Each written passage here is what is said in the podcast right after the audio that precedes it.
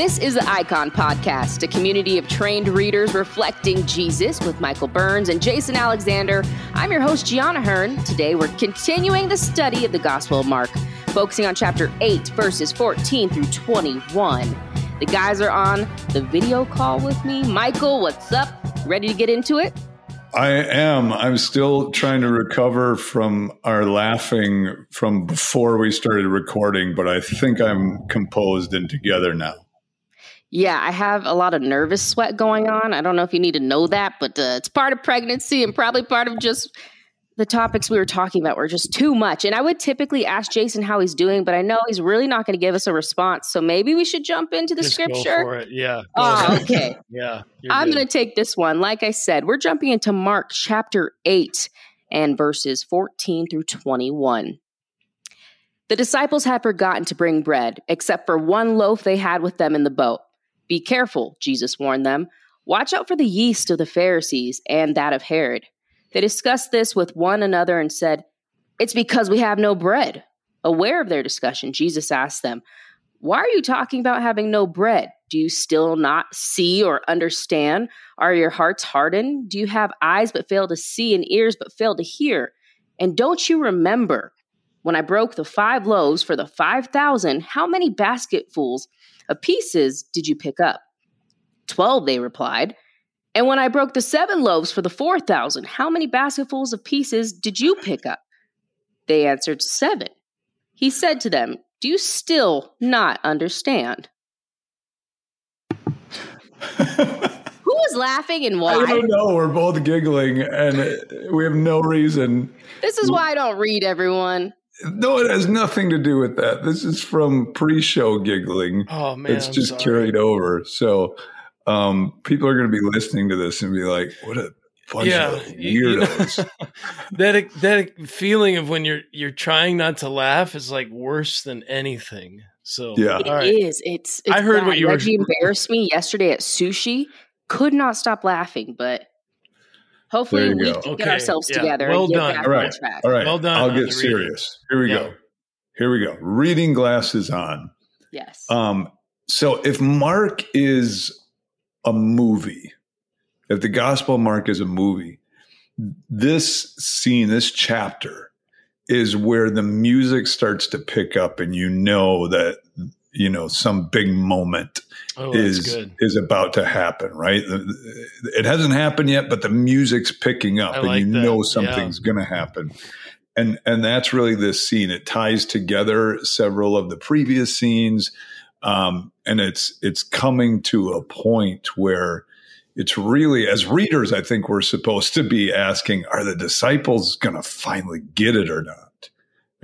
Are, they going to understand who Jesus is and what He's doing? So we do this every week. What do you guys see in this passage? What things, as we have our reading glasses on, jump out at you that are patterns or things that are important that Mark is doing or that we've seen before? Or you know, just that jump out at you in general. Uh, what what do we got in this passage? Well, from the very beginning, what I noticed is that there was this theme each time Jesus was feeding the thousands in either one of the stories that they needed to remember. And it, this one just starts off with they had forgotten. So the opposite Hmm. of remembering sticks out to me. And then um this is like I think the fourth time in Mark that we're now talking about like bread and some type of provision. Um, and then so for Jesus to obviously go in and say, like, have you not gotten it yet? Like, I don't think he's saying it in the manner in which I'm saying it, kind of like sarcastically and annoyed. I don't know if Jesus is annoyed, but I wonder what Jesus is thinking when he says that. Um, but also, what I notice is this is the first time that Jesus isn't just saying, or the writer here is not just putting out there like there was this many baskets, there was this, and they needed to remember, blah, blah, blah.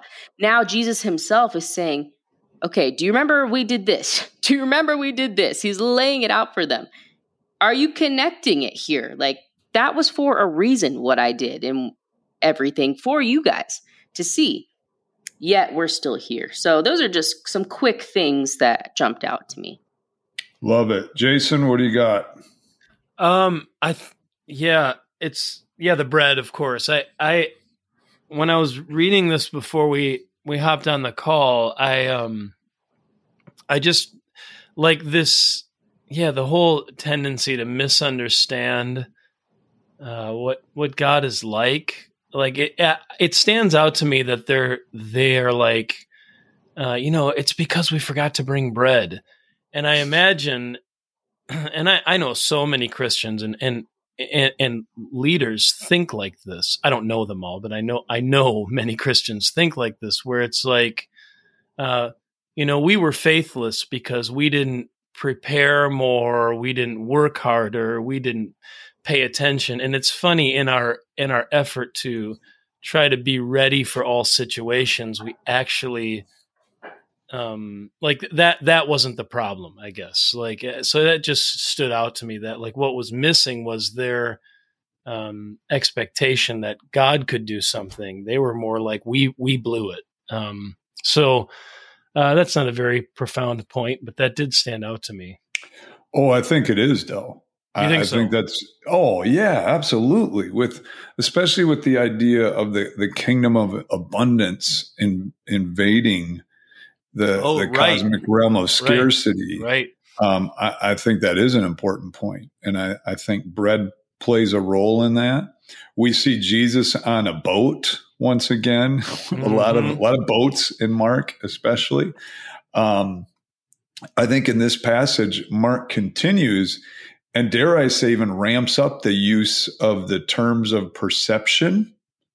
right Right? yeah Um, big time you know in, fact in verse 15 is another one of those where it says Yeah. jesus warned them in the original language it actually says look watch out Yeah, so there's it- like two terms there Right, for seeing it stood out to me this morning when I read it because it's yeah, horate blepete. Like it's like look, look, but two different words for look.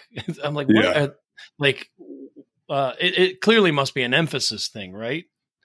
And, and it's a it is and it's a it's a harken back to the parable of the sower which Right. he started out with that too Right, right, right. with that How you see. double sort of perception Yeah, um, and so we we we have that going on a lot and and there's a point to that because it, it, this is actually really filling into the next section where seeing really gets ramped up as far as you know who's who sees who's blind who understands who doesn't um, and so mark is going to continue that language it's it's really ramping up here and it, and it and it makes it feel like things are coming to a head, and they are in a sense. Um, I think in this passage it jumps out, you know, the the seven and the twelve. We we mentioned that, like, okay, what what does it mean? And I've I've heard a lot of sermons that are like, I don't know what it means. Um, and and so you know, can we know that? I think we'll we'll talk about that in a minute. I think we've done the work here that we can have a pretty good idea of what Mark intended with that. Um, it's clear, though, that the disciples are still not getting it. Uh, in fact, e- even more so, they're they're not getting the basics of what's going on, and they're not getting that you know Jesus can provide, and they're just missing all of that. Um, and then I think the final thing here is a question that jumps out at me is what is the yeast of the Pharisees and of Herod? That that seems like an important uh, element, and obviously yeast is connected with the idea of bread. You need bread uh, to rise. Uh, bread without yeast is terrible, right? It's, I mean, I, I know we use it for, for communion oftentimes, but I mean, you know, th- that's unique. But I, well, I shouldn't say it's terrible. I prefer bread with yeast in it, right? I want I want some substantive uh, bread. So, um, Jason, I think you put yourself on mute if I'm you were sorry. just talking. There you go. yeah. The the the whole idea of the matzot, the um the unleavened bread, is to describe the haste with which Israel had to leave bondage. It wasn't Right. like here here's the best recipe uh, for for a good meal. And it's interesting because in the New Testament, yeast is used as a positive symbol and a negative symbol, Right? Yeah. right? Right. Yeah. The parable of the the the pinch of yeast. Right. Yeah. Yeah. The, the kingdom is compared to yeast, but so is sin. Yeah. So it, it- there's nothing bad in yeast itself. It's simply used oftentimes as a symbol. So there's that in there. So let's go to the time machine here and start wading through some of these things. What did this look like in context? Um, I'm going to throw this one to G. G, Jesus said seven baskets, 12 baskets. Do you still not understand? We've talked about this a couple times now, Gianna. I have faith in you. Oh no. What what is the deal with the seven baskets and the 12 baskets? Well, the 12 baskets reminds me just of the 12 uh 12 I'm try, I'm losing my train of thought, but not families, but obviously to do with the with Israel, the 12 Yeah. tribes. Twelve families. Thank yeah. you. There you go. I couldn't think of the word families, tribes was not coming to me. And seven representing uh, the seven, I think, Gentile groups that were formed. And- and I can't remember the exact terms that we use, but this whole idea of the 12 insiders and the seven outsider groups. And so this idea of God providing for all people and his provision is is abundant. Um, Yes. that's kind of what I remember. Love it. It's it's available to insiders and outsiders, right? Um there you- there you go. Jason, anything to add to that? No, that's great. Yeah. So, okay, so that's that's kind of a, a baseline here. Now, Jesus says a, a couple of things here. He says, "Why are you talking about having no bread? Do you still not understand? Are your hearts hardened? Do you have eyes but fail to see, and ears but fail to hear?" So there's those perception terms again, um, and his his question there in verse 18 really stands on the ground of Jeremiah 5 21 and Ezekiel 12 2.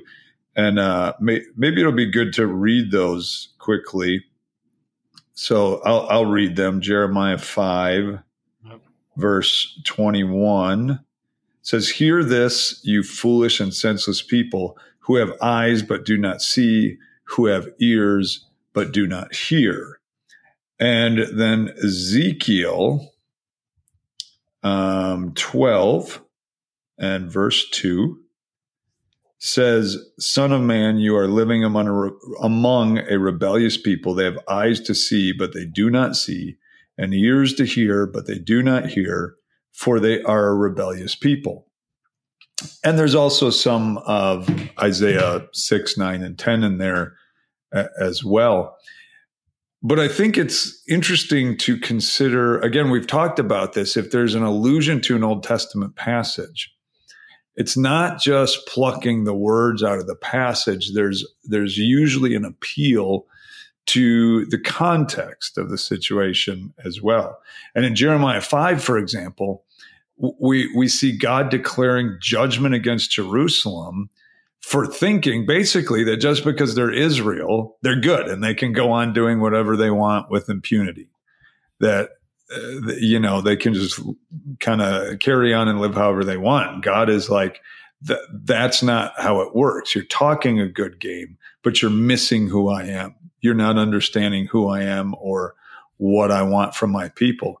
So they, they were proclaiming to be God's people. They were, they were clinging to morality and righteousness, but they were missing the heart of what it meant to be God's people. And oftentimes that took the form of um, o- oppression and neglecting uh, the most vulnerable and continuing systems of injustice and so on, which were were evidence that they had missed the point of being God's people. So their lives, they, they spoke one thing, but their lives mimicked the values and principles of the world. Um, how, how, did I do there, Jason? Is that a fair summary? Uh, yeah, um, I, it's just it's such a scathing rebuke. I mean, I mean, most of Jeremiah is anyways, but the more familiar you become with Jeremiah, the more you start to see Jesus as really doing something almost identical, uh, maybe even uh, raising the stakes a little with the way Jesus, uh, because the moment is is closer to what God is you know a, a, a massive judgment. Um, but the um, yeah like in chapter 7 of jeremiah you know he gets on he, he, the, the lord tells him to go stand at the at the at the entrance uh, to the temple and and basically denounce the temple say you just keep coming here and saying that we have the temple of the lord the temple of the lord the temple of the lord. Like there's this sense that because of our great religion because of our election uh, because of our our doctrines and and and our place in the world and the in the mission we have because our mission is so noble to be uh, the people of God um, that we're safe. We're always safe so we don't need to worry too much. We just need to keep up with you know our our way of life. Keep being you know don't be don't ever be insecure about who we are. Always be certain of of of, of the the place we have in the world. Um, and again we see this over and over. That way of being the people of god is blinding to the actual truth of what god's you, you start to become hardened. And so the idea that this way of um, thinking about Israel is being mapped onto via language and illusion the disciples is very frightening. Um, and and i think that's mark's point is it's it's frightening. You got you got to you got to pay attention. Like it's not yeah. a matter of going through motions. Um, and i think it's funny i was praying through this this morning like when we ask god for miracles we imagine that miracles will convince us well, obviously that doesn't happen to the best of us. like, uh, right. uh, like just seeing something crazy. Like think of Israel coming out of Egypt through God's mighty hand, and it takes a chapter before they're already disillusioned. And these disciples are, you know, they've seen so many. Like in verses eleven through thirteen in chapter eight, we read about the Pharisees and Jesus. You know, they want a sign, and they get no sign but these apostles have had lots of signs, and they've had at least two now involving bread, and it did nothing. like that's just like I mean, I mean that's us. We're I mean, right over their heads. Yeah. yeah. that's me. That's that's my church. That's our uh, condition as human beings. We just it's so easy to not pay attention and kind of fall asleep at the wheel. So, yes. what exactly these texts could do in us and through us, I, I'm not, I'm not sure, but I think it's driving at some, as always, some self reflection, uh, or some myself, I mean us as mm. modern day contemporary church, whatever. Um, yeah, so, yeah, and all the more sobering when we remember that Mark is really using the disciples as right. as stand-ins for the church. Yeah, yeah, yeah, yeah. And challenging yeah. us by saying, I want you to identify yourselves with the disciples, walk in their shoes. Wow. Now ask yourselves some hard questions. Yeah. Are are you missing the point too? It's heavy. it's heavy yeah. and it's it's um it's really easy to pass it off and just be like, well, that's not us. Like I could see where that could happen, but that's not me that's not my group. That's not my family. Yeah. And I think I'm at a point where in my life where I'm like, you know, now I'm like false. like that's right. me. like, like I, I, I hate it, but there are yeah. places in my life where I yes. discount the good works of God in history, like big sweeping global societal things like like the Exodus, like I mean things that have a yeah. ripple effect th- for all history but then even the the the, the ways that the, the many different so to speak bread baskets that i have left over you know metaphorically speaking in mm. my life that i just like forget it uh, it doesn't matter yes. we're on to a new challenge and so god did that then but it's not a guarantee that he'll do something uh, great or be faithful now um, Yeah. And so it's just a it's a disease in many Well, ways. I think that's a really good point, Jason. And as I think about that, I think, and I'm going to overgeneralize here, but when I grew up, I think there's a tendency to to implement that mode of thinking by saying, okay, yeah, a lot of people who claim to be Christian are missing it. Right. You know, if we're reading it, they're Right. not getting it, but our group is Yep. getting it. yeah, We're the ones we have it on right. Yep. But now I think that's shifting to where there's much more of um, uh, people are in a mode of rather than our group has it right and those other groups have it wrong. We're starting to look within our own group and go, they all are missing it. I've got it right. Yeah. Right. And so it becomes more personalized, like, well, well they're off track. And Wow. and there does have to be some of that. Like, are are are they off track? Are we off track?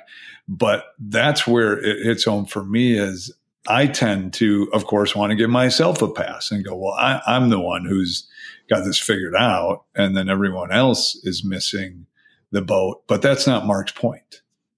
Mark's point is, no, Michael Burns, are you understanding who Jesus is? yep. Jason Alexander, are you understanding and following Jesus? Gianna Hearn, are you following Jesus? Right. She's already nodding her head and like, like, yes, I am. Like, I- I'm glad I- telling Right. everyone that that it's Out of the three of us, right. She's like, why why even question that? Yeah. Of the three of us, that's uh, that not becomes that's not much of a yes. victory though.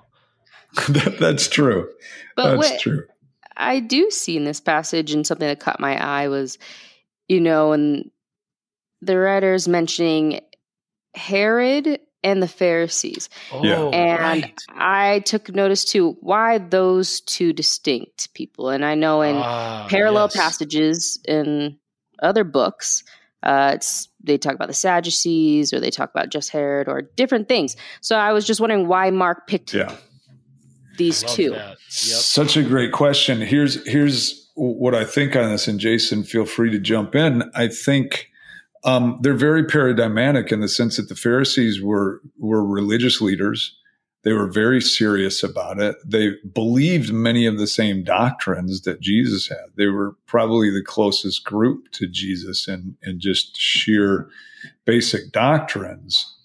Um, but they were missing the heart of God. Jesus kind of captures that in Matthew 23 when he says, you know, you're I mean, you're following the law to the the tiniest little letter. You're you're tithing on your spices. Um, but you're missing the, the the the heart of God here, you know, justice and mercy and those kind of things. So that's one end of it. Herod then is paradigmatic of the other end. He's full born empire um, Mhm. power, and so they're they're exercising power over others in different ways. And what the, they're both kind of os- opposite ends of the spectrum of behaviors that run counter to the kingdom of God and the new creation. Uh, what mattered to them in different ways, but what mattered to both of them was holding on to their possessions, their positions, their power, uh, protecting and preserving their social status. Uh, they had the yeast of self orientation, self promotion, uh, willingness to seize power on God's behalf and exploit others. Again, they're doing it on opposite ends of the spectrum, but they they are doing even perhaps the right things in the wrong way. The the ends justify the means sort of things, and and Jesus is saying that's that's not how the kingdom works. How you do it is as important as what you do. It's got to be the kingdom on display. And so they had missed the secret of the kingdom. They they were the models of of missing the secret of the way of the cross. Um, Jesus said in back in the parable of the sower again, chapter four, verses ten to twelve, that the secret was being given to the disciples. And here's the climactic moment of Mark: um, y- you're still failing to perceive this. You are on the precipice of going that route. You are right on the edge of you are going to totally miss this. And be completely blind spiritually. The insiders are missing it. The outsiders are the ones getting it. Time is running short. This is coming to a head. Jason, anything yeah, to so, add to that? So is it kind of like it's almost like church and state in a sense, like r- mm. religion and and empire, uh, kind of. That's what I was seeing when I was reading about this earlier, and that's why I wanted to bring this up because it seemed like you know don't let the yeast or the corruption of the man-made laws of religion versus the corruption that can come from allowing political structure also enter the kingdom.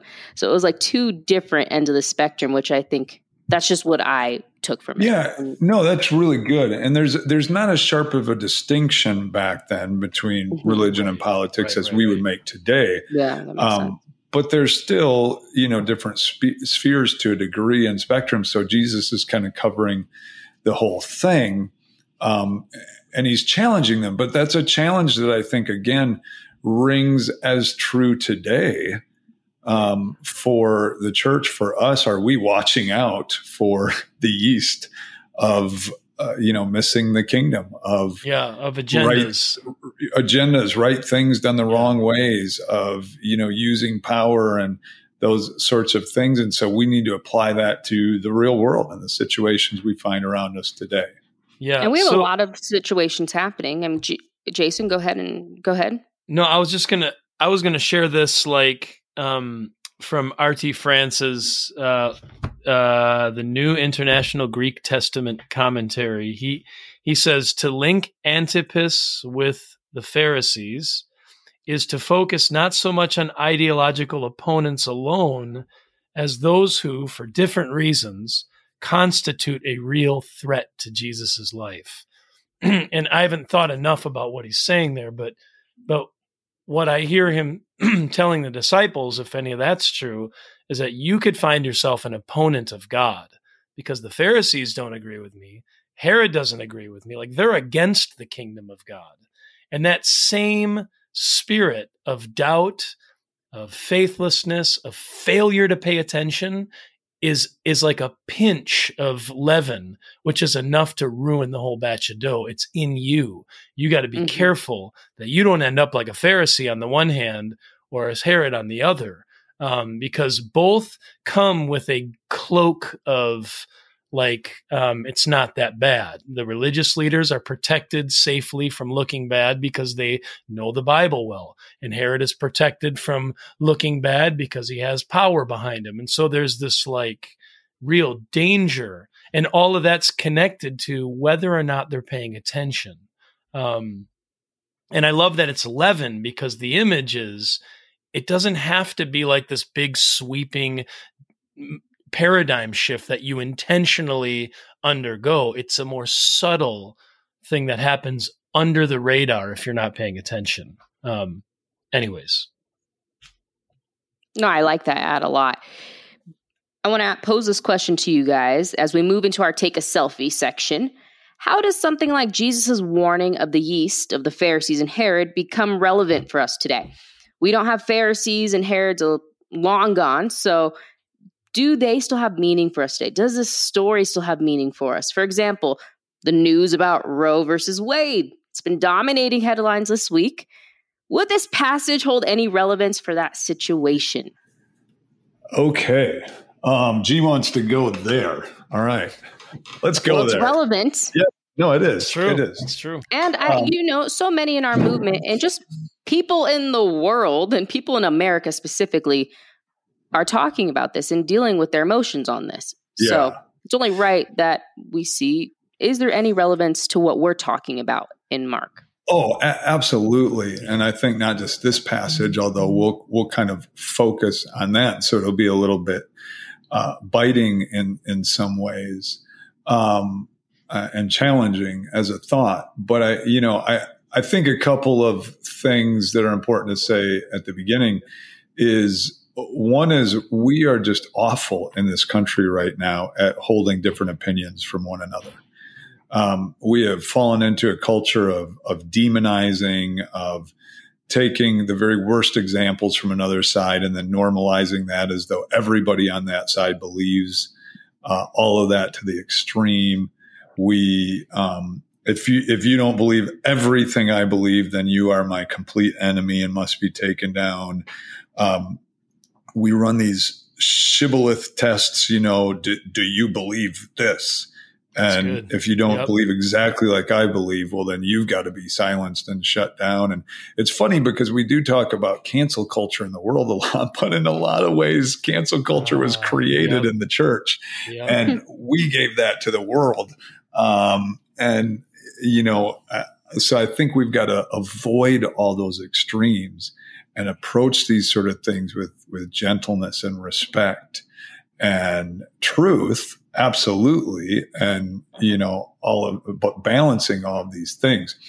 And so i would also say it's important to say at the beginning that um, uh, you know uh, for me i believe abortion is not a part of the new creation life. It's not the ideal of the kingdom it is it is a deep tragedy it is the ending of um, uh, an image bearer of god and so it, it is not something that I would um, support en mass or, you know, in, anything. It, it is, it is a tragedy, no matter how you strike it in, in many different ways. Um, I also think it's important to affirm that Roe versus Wade, in my opinion, was a bad ruling. It was poorly constructed. It was uh, harmful in a lot of ways. And there's a lot of bad laws in the United States and in other countries.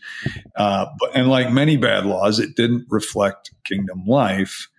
Um, but the United States is not the kingdom. So that makes it more difficult, right? Mm-hmm. We can't just say, mm-hmm. well, the United States, all the laws should uh, reflect the the God's law and the biblical law. That people have to choose the kingdom; it can't be forced on them, even through laws. Um, you have to get people, I think, to to choose that and want those things, change hearts. Uh, I also would say I don't judge or demonize anyone who's had to go through an abortion or had to wrestle with that struggle. I, I would affirm the message that God loves you uh, has not given up on you, wants to include you in his kingdom. Uh, but I think there's some questions that we have to ask. One is, or, or, some things we have to realize, is that the kingdom precedent that we find in the New Testament does not really ever go to the degree of we must stop this at all costs and embrace that mentality. Yeah, that's um, troubling. If that was the case, what'd you say, Jason? I said that's troubling. You wish you wish that would happen. We do. In fact, we read Paul and we go, why didn't Paul, when he's writing about slavery, just go, we must end slavery now? Mm-hmm. It's wrong. Well, it's more complex than that. And Paul knows a couple of things. One is that he, Paul clearly doesn't endorse slavery, um, doesn't see it as uh, cohesive with the kingdom of God but also knows you can't just go rip everything out by the roots. Number one, if you try to do that, the only way to, to end slavery in the Roman Empire is by seizing worldly power. You have to somehow have power. You have to use violence, something along those lines. He also knows that, that, um, it would not necessarily be the most uh, loving act to immediately, uh, you know, expel all slaves and put them out on their own. Um, now, this is not, this is a different kind of slavery than transatlantic slave trading that America wrestled with later. So I think we have to use different sort of discernment, different wisdom, and probably come out with different solutions. We can't just pick Paul Paul's response in the first century out and drop it in the uh, 19th century and then say, well, Paul fell short here. Because um, I think Paul would have responded differently. But he didn't just go with, a, hey, by any means necessary, we got to stop this. The early Christians didn't do that with exposure. They said we have to use kingdom means to bring an end um, as quickly as we can to these tragedies, but we can't just do it however. Um, and exposure, by the way, was the a, a, Roman equivalent of abortion. Even though they did have abortion in the ancient world, the Romans just often had the baby born, and then you could put it outside and expose it to the elements until it died. And um, the Christians would go around and take these babies and raise them, adopt them, even though you weren't supposed to do that. But let, let me pose a few questions here that I think we have to ask ourselves some difficult questions. Um, and these aren't, you know, aimed at, oh, now I'm going to go after one side of the political aisle and give the other one a pass. It's not that at all.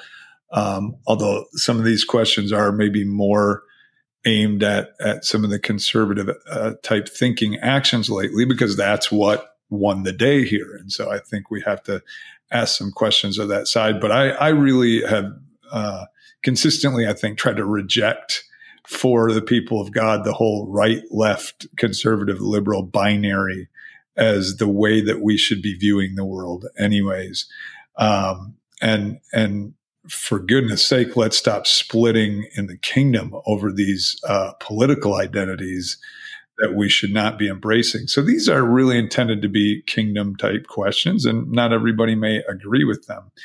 Um, but I think we have to ask ourselves have American Christians created a consistent culture of life? Uh, it, it, goes beyond just ending abortion. As much as I want to see that ended as a practice, I think we're called biblically to create a consistent culture of life. One of the examples was in, in the 19th century, you had abolitionists who wanted to end slavery. And I'm not equating slavery and abortion as the same exact type of issue, but I think there's some principles that we can learn and apply. Um, most abolitionists, if you study history, were still white supremacists. They were still what we would call today uh, racist, to use that term, you know, in a in a that's not the way I typically use that term, but that's the way it's often used in the vernacular. Um, but they were prejudiced, but they didn't like slavery. They wanted slavery to end. They fought against it, but that became their sole goal. They did not create a culture of equality or demand it. And so when slavery ended, they walked away. Job done. Mission over. When the South began to push back too hard, they dropped Reconstruction like a bad habit and they moved on. And we are still feeling the reverberations of that today in our society because we ended slavery, but people didn't care enough to institute a culture of equality in the country. So, have we made the same mistake? Have we gone after and said, okay, the brass ring here is Roe versus Wade. That's done now. We've reached it. Problem solved.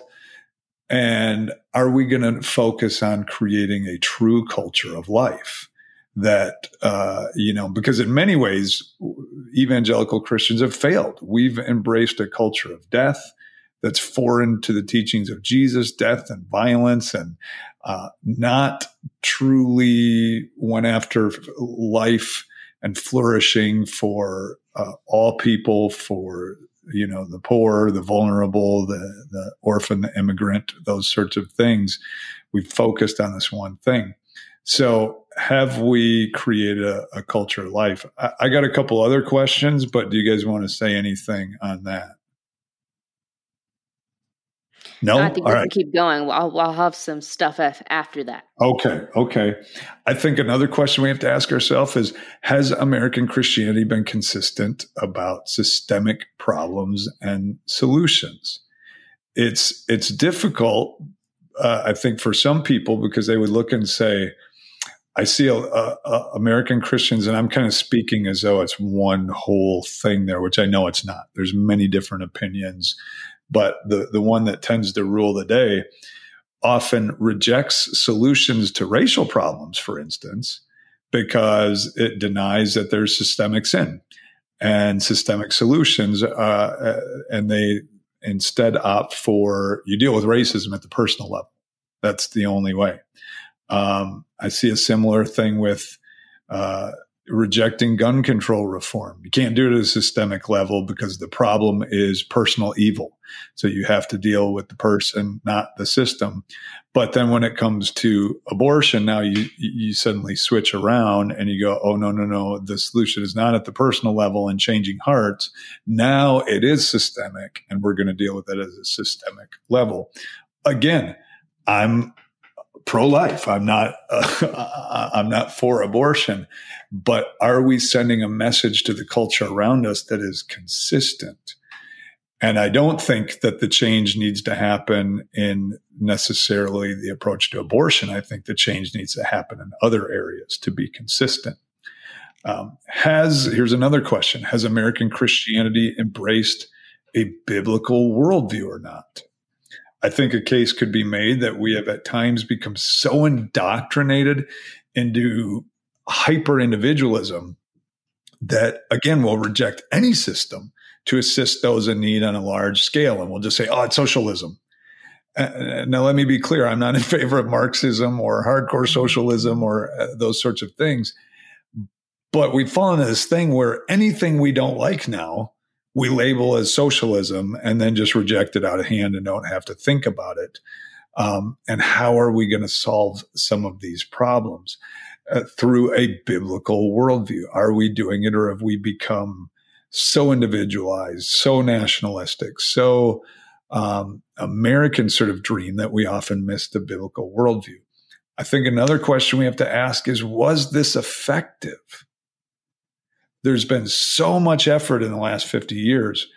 Um, and, and, it's almost as if people have come to believe, well, if we just get judges in place, if we just do whatever we have to do and get Roe versus Wade overturned, that will solve the abortion problem. But the most optimistic, even um, projections I've seen, is that this will reduce abortions by 10%. Now, that's good. Uh, we want to reduce and have as few abortions as absolutely possible. But there is a lot of time and effort put into this. Will it accomplish what we hope it will? I, I read an article the other day that said um, Judge Roberts, uh, Chief Justice Roberts, had a different opinion that he wrote, a dissenting opinion.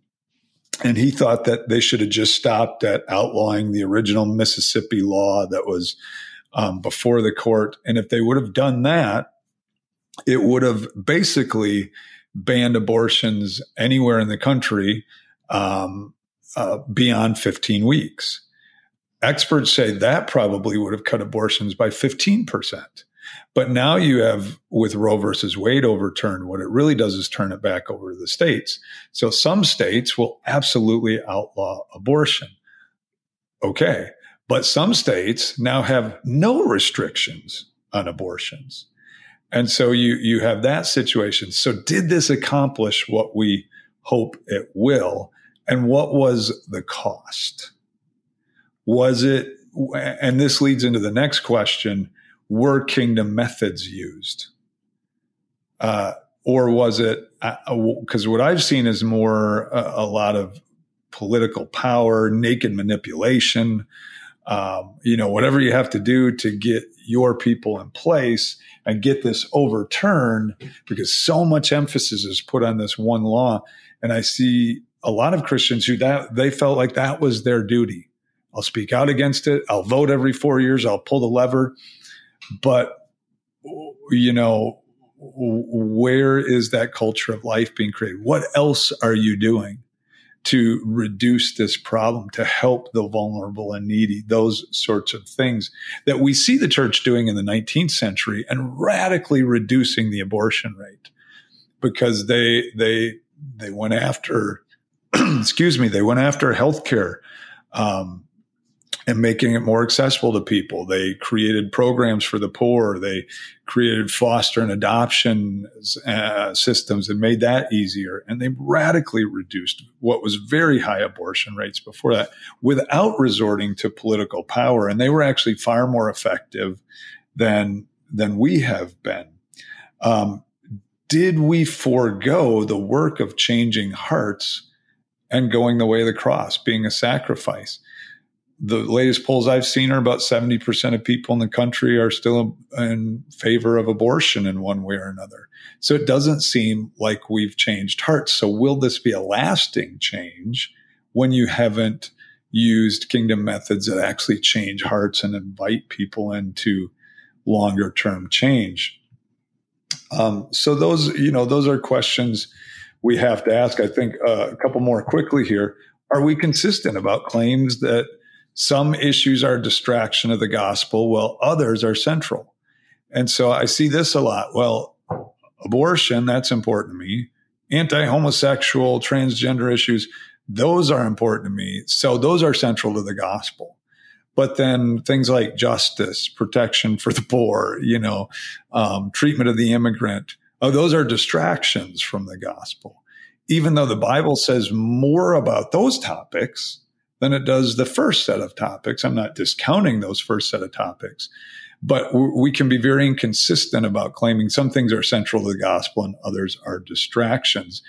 Uh, I'm not giving the answers on any of these things. I'm asking the questions. Um, I, I, think maybe on the other end a little bit when Christians say that we stand for women's choice, are we biblically consistent with that? Are we affirming that yes, others have the right to personal freedom, but there are sometimes limitations on that? Um, are we ourselves thinking along the veins of um, as Christians, we do not belong to ourselves. We belong to God. We don't have just 100% personal autonomy. Uh, are we forgetting those sorts of things? Um, through throughout the last 50 years, have we demonstrated consistent love, justice, and mercy for all? Um, you know, and and then I think um, where sin exists, we have to think carefully. We, it's going to be messy. We can't just rush in and pull out all the weeds by any means necessary because that can often do more harm than good. And if we use non-kingdom methods, um, it it can turn against us. You know, I see the early um, Christians being criticized by the culture around them for you know their beliefs and things like that but they also very much affirm these people actually love and take care of those in need. They, they never criticize their methods. I, I don't see any criticisms of like they're just raging hypocrites and they're this and that. But I do see a lot of that today because when you veer into using methods of the world, you wind up having real issues. So I think the last question is what what comes next, but I'll I'll shelf that for now and throw it over to you guys for uh, your thoughts. Jason, if you'd like to go first here, as the two the most biblical knowledge, I'd want to hear from you two first before I jump in. Well, I don't know how how much biblical knowledge uh, should give me uh, a, a, soapbox, but but I I guess so, Michael. I hear what, what you're saying is like the challenge is the way we imagine problems can be solved. This, you, your kind, your your way of thinking is like we're we're we're waging a war with all the wrong weapons, kind of. Well, I'm I'm definitely asking those questions. Yeah, I, I, definitely am, and and I, I feel like I need to keep saying so that I'm I'm not miscast here. I, I, I don't, I'm not for abortion. I, I, yeah. I would love to see it wiped off the face of the earth. I think it's a terrible tragedy, but I think how we go about it is as important. And, and that's really the whole yeast of the Pharisees thing is Jesus is challenging them is you can't bring about the kingdom through means of power and position and self focus and self preservation and, you know, manipulation and politics and all those sorts of things. Right, right. Yeah. Yeah, I, I mean, I think the, the furthest I would go is to say that um, most of, especially Paul's letters, um, well, it's not just Paul because I, I, think the Sermon on the Mount is aimed at the same kind of thing. Like, um, there there isn't a law you could give to broken humanity that they won't break from the deepest parts of who they are, even right. if they can keep them outwardly.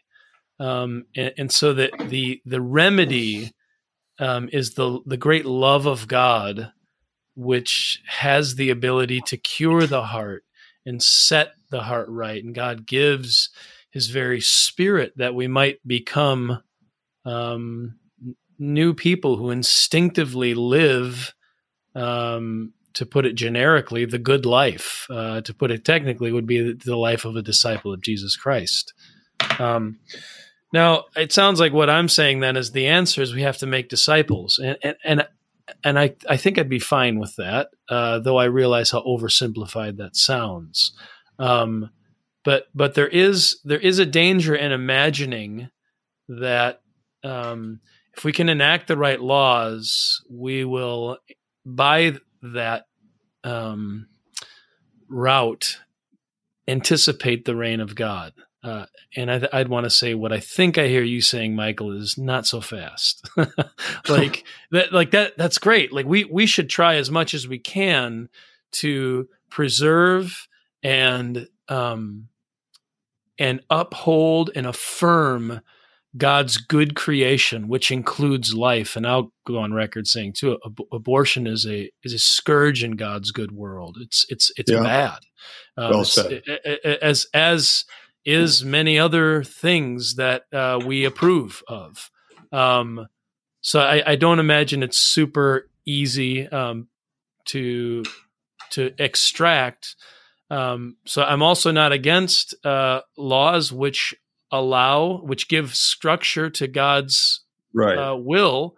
Um, but yeah, I, just to be clear, we're not sitting here saying, "Oh, the the solution is let the world world the world is going to do what it's going to do," and in the church, we just won't have abortions. That's not what we're saying either. Yeah. It's just how we go about uh-huh, influencing uh-huh, uh-huh, the world. Uh-huh.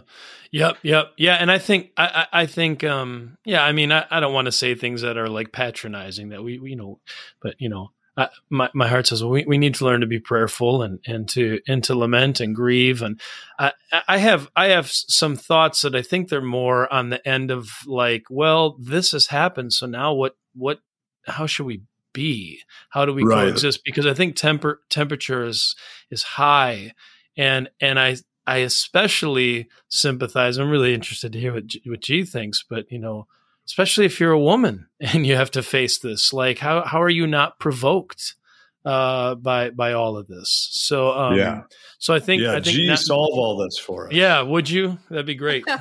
oh man, you know, in in my close circles, and you two are a part of those, but definitely here in Reno, I can be known as somewhat of a daughter of thunder. I've been told, uh, and so. Does your husband call you that? I'm sure he has many names. you could probably interchange daughter, daughter of, thunder. of, thunder. something. But uh, like my immediate reactions as a woman, um, and I recognize they were mostly influenced by how I grew up. And so I had to really think about okay, now as a disciple and the beliefs I have, and that I stand very firmly against the sanctity of life issues and always it was still pretty challenging to battle the thoughts in my brain. For background knowledge, my mother was raped at 16, so I'm a mm, product mm-hmm. of rape. I am immensely grateful to be here today. Um, and, you know, I, I think my mom would say she couldn't think of me not being here, but it was a really challenging road that she took. Um, and she has had a lot of things that she's had to struggle and go through because of making the decision to keep me. And at 16, uh, she wasn't choosing Jesus's way of life at that point. She was very young, uh, didn't necessarily grow up in the church. So she didn't really have a kingdom mindset, but still chose to have me.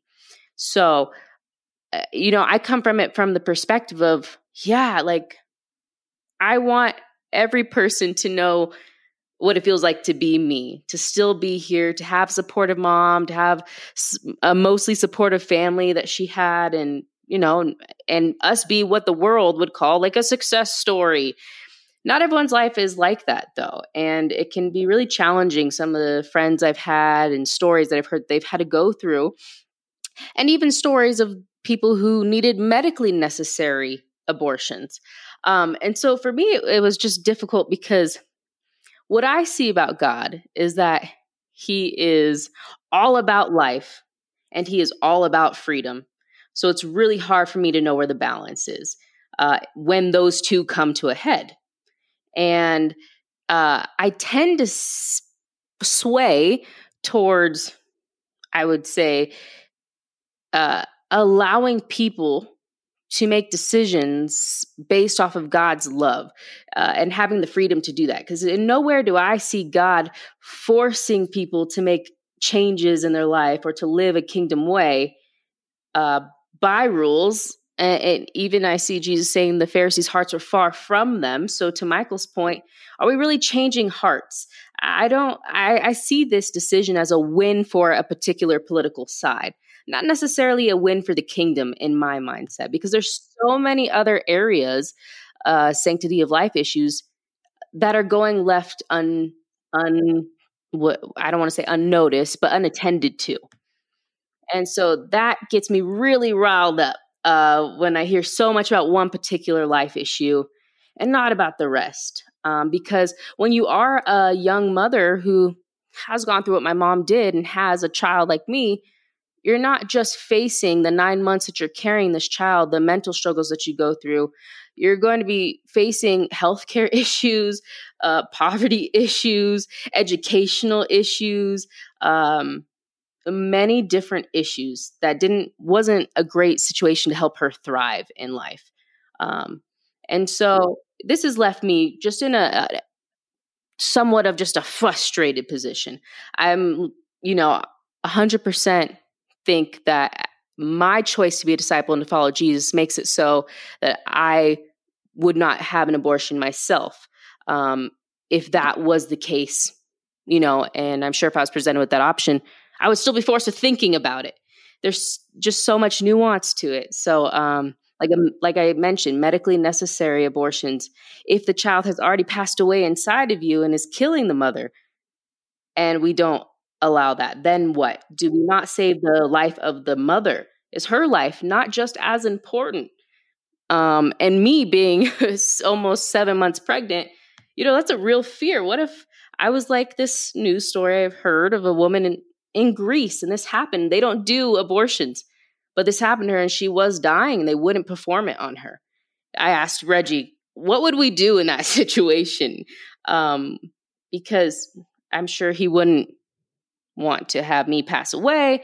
I wouldn't like it would just be so hard. So tough all the way around, but I, I just come typically to the ending point where I feel like uh, I, I don't like taking people's choices away um, because I want their hearts to be changed. That's the only way, because people are going to find a way around this law. Uh, and any law that's made, if they really want to, if their heart is not changed. And I actually went to this scripture this morning, and it's not specifically on this topic, but James 3:13 in the NLT version it says, "If you are wise and understand God's ways, the ways of the kingdom, Prove it by living an honorable life, doing good works with the humility that comes from wisdom. So when a situation like this comes up, I'm just thinking about how can I go, how can I be wise about this? Um, I refrained from speaking on social media about this topic specifically just because I didn't I didn't think it'd be wise adding to the conversation in that way. But I'm glad we're having the conversation here. Um, that's those are pretty much my thoughts in in a yeah small package. Well, let, let me say, G, first of all, thank you so much for sharing uh, some of your own personal story, and uh, wow, what a, what an incredible um, woman your mother is, and the strength that she showed. Um, and, and so we're just really grateful for your sharing that and your perspective.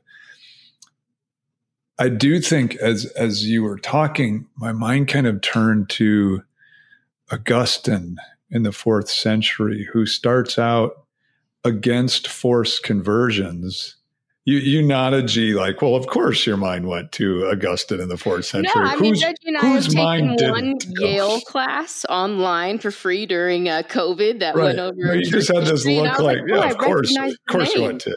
Um, but no, he he started out being against forced conversions, and then eventually came to accept them as well. It's not ideal, but it's for the good of society and those people who are forced into conversion because ultimately they'll be forced to live um, the kingdom way. And what it actually did is is blow up the church. It became not Christianity anymore. It became quasi cultural religion, um, you know that sort of thing. And so the, the they were wrestling with you know ends versus means and, and methods as well. And so, obviously, not directly parallel, but I, I do think, again, it emphasizes um, the reality that, look, we all want to be in a country where there are as few abortions as possible, where there are no abortions if possible. But how, as kingdom people, do we get there?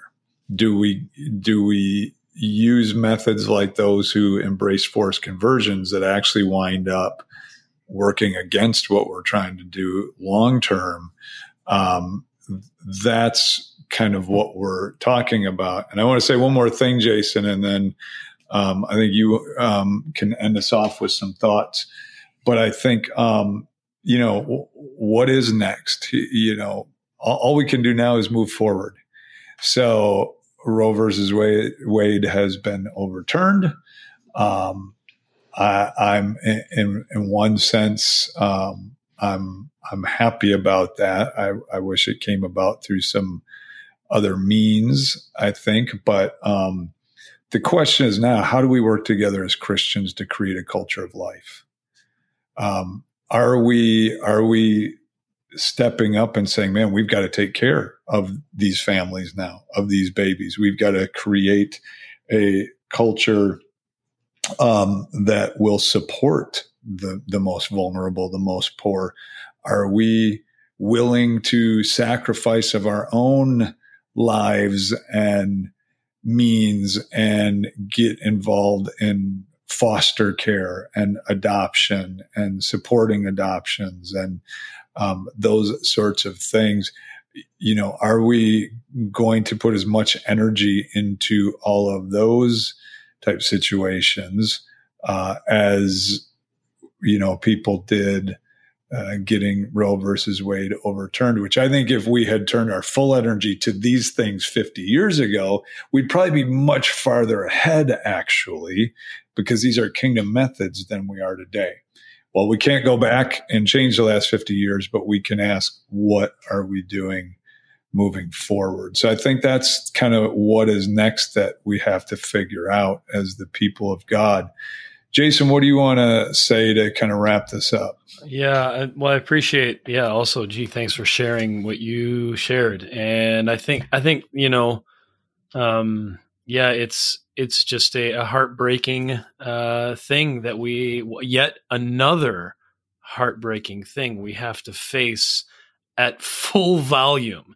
I mean, anymore, it's like from one dramatic, challenging um, uh, reality to the next lately in, in, our country in the world. And so I, I guess that's not new, uh, but it, it does, uh, I think, demand the church to to have her wits about her um, and be be aware. Um, I, I, think I, I think yeah the, these yeah the, and, and, let me let me qualify when I said earlier that I think abortion is a scourge. I, I didn't mean to say that like the, the people having uh, abortions are a scourge. Um, I, I, I think I think the, the world is populated with with evils and people who uh, rape and whose understanding of the other is jacked up beyond what we can just uh, fix with a Bible study or a law or um, but so I, I do think that these are the whole discussion is soaked in a fallenness uh, the whole thing.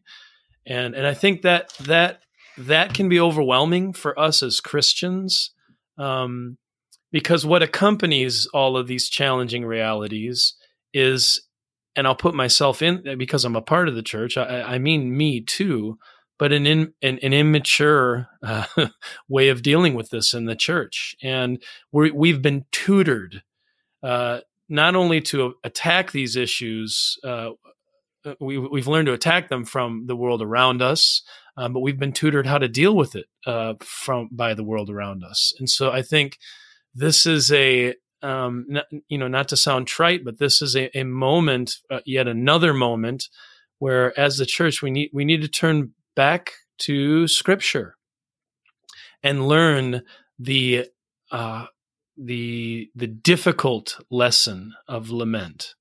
Um, and I know lament is a, is a, is a popular thing uh, now. We're having more conversations about it, and I don't want to, that you know what I'm saying here to be drowned out by by all of that. But but uh, I will say scripture offers a way of dealing with pain uh, that that teaches the church, um, especially the Psalms. You know, places like like Job, uh, Lamentations. Uh, you know, uh, m- much of the prophets uh, that, that you you see um, where where the world is kind of folding in on itself and where we can see that the the answer or the solution is beyond what we have to just you know there's not a silver bullet in our in our what do I say in our holster or in our, our chamber or whatever. That's Arsenal. a terrible metaphor. Yeah it doesn't make because that's just a violent metaphor forgive me. But but the the um but that we have to learn to sh- to show up in these places prayerfully um having scripture um, teach us how to pray. And and I I like, you know, we have this beautiful prayer from the Lord, um, you know, thy kingdom come, thy will be done. And, and I don't think we've really tapped into what, what that can do for us. I mean, I think of the book of Psalms, it opens with this emphasis on, on God's teaching and how we, the, the, the man, and I think not just any old man, but the king delights in God's teaching. And then we have right after that this this prayer um, or poem rather of uh, how God has installed his king in Zion. And, and then after these two poems, what we call Psalm 1 and Psalm 2, we get the first real psalm, which is Psalm 3, and it's a lament. But you have to pass by these first two psalms, which emphasize God's teaching and God's king. And I think it's instructive because we, we, have to learn how to, to have our imaginations calibrated by God's word. And when we do that, we learn that the whole thing is about God's reign. The whole thing is about God coming to take over uh, what we've tried to take from Him. And and I think we have to learn how to do that. And that means tears. That means being frustrated to the point of like we want to kill the person in the pew sitting next to us who disagrees. But the way forward is to sit in prayer and let us be confronted with the love of God um, and, and, feel, I, I think, and I know this is challenging, but feel our own helplessness before some of this. Um, and, and, I know that sounds like, uh, uh, you know, that can sound like I'm being faithless, but I think it's one of the most faithful postures, which we'll encounter in a bit in Mark, right? The father whose son is dying, he says, I believe, I believe, I wouldn't be here if I didn't believe, but help thou mine unbelief, right? That we have to c- come to a place where like we're really struggling to see how God is going to do anything through any of this.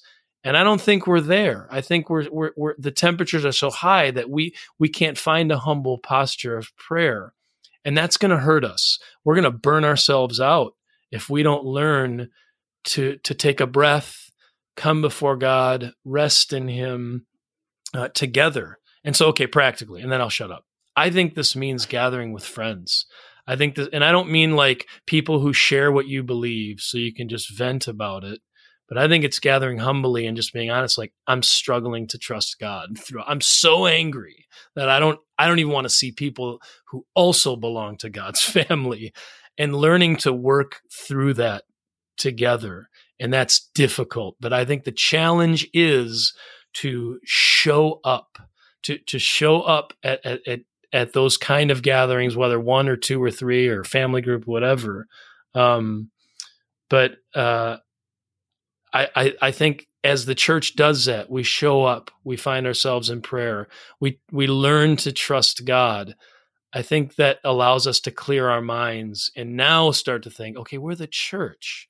Like we're not we're not Washington. Like we you know we don't have uh, uh, we don't have a building right next to the the White House that you know functions for the church. We are the the people of God let loose in creation. So now it's okay. The world is fallen. How can we be the love and support of God where the world is f- turning against itself? Um, and I don't think we're there. Um, I don't think we're there yet. I don't think I'm there yet.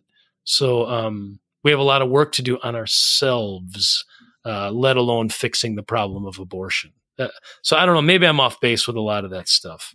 Um, yeah, uh, I, I, don't know. Th- thoughts thoughts on what I'm saying. Maybe maybe I'm just um, sidestepping some of the issues, but Jason, no, we appreciate it. I think you made a lot of great points and some practical things for me to think about. Going going to church and having conversations with those that may think opposite of me seems challenging in my mind. But uh, I know God typically wants us in places where we're uncomfortable. And I, I don't see a way forward without us having those conversations. Yeah. So yeah. thank you for both of you um, for your opinions on the topic and just giving a voice to some thoughts. I know a lot of people, like we said in our movement, uh, you know, they may be struggling with this decision or uh, maybe they're rejoicing with this decision. But we appreciate you guys for taking on a heavy topic. And uh, we have a lot more coming next week, but also just um, great stuff on everything that we talked about, Mark, earlier. Praying everyone remembers those those baskets, the 12 and the 7, what they represent, and um, making sure the corruption of the yeast of the Pharisees and Herod doesn't seep into where we're trying to go as a kingdom focused people. All right, guys, we'll catch you guys next time.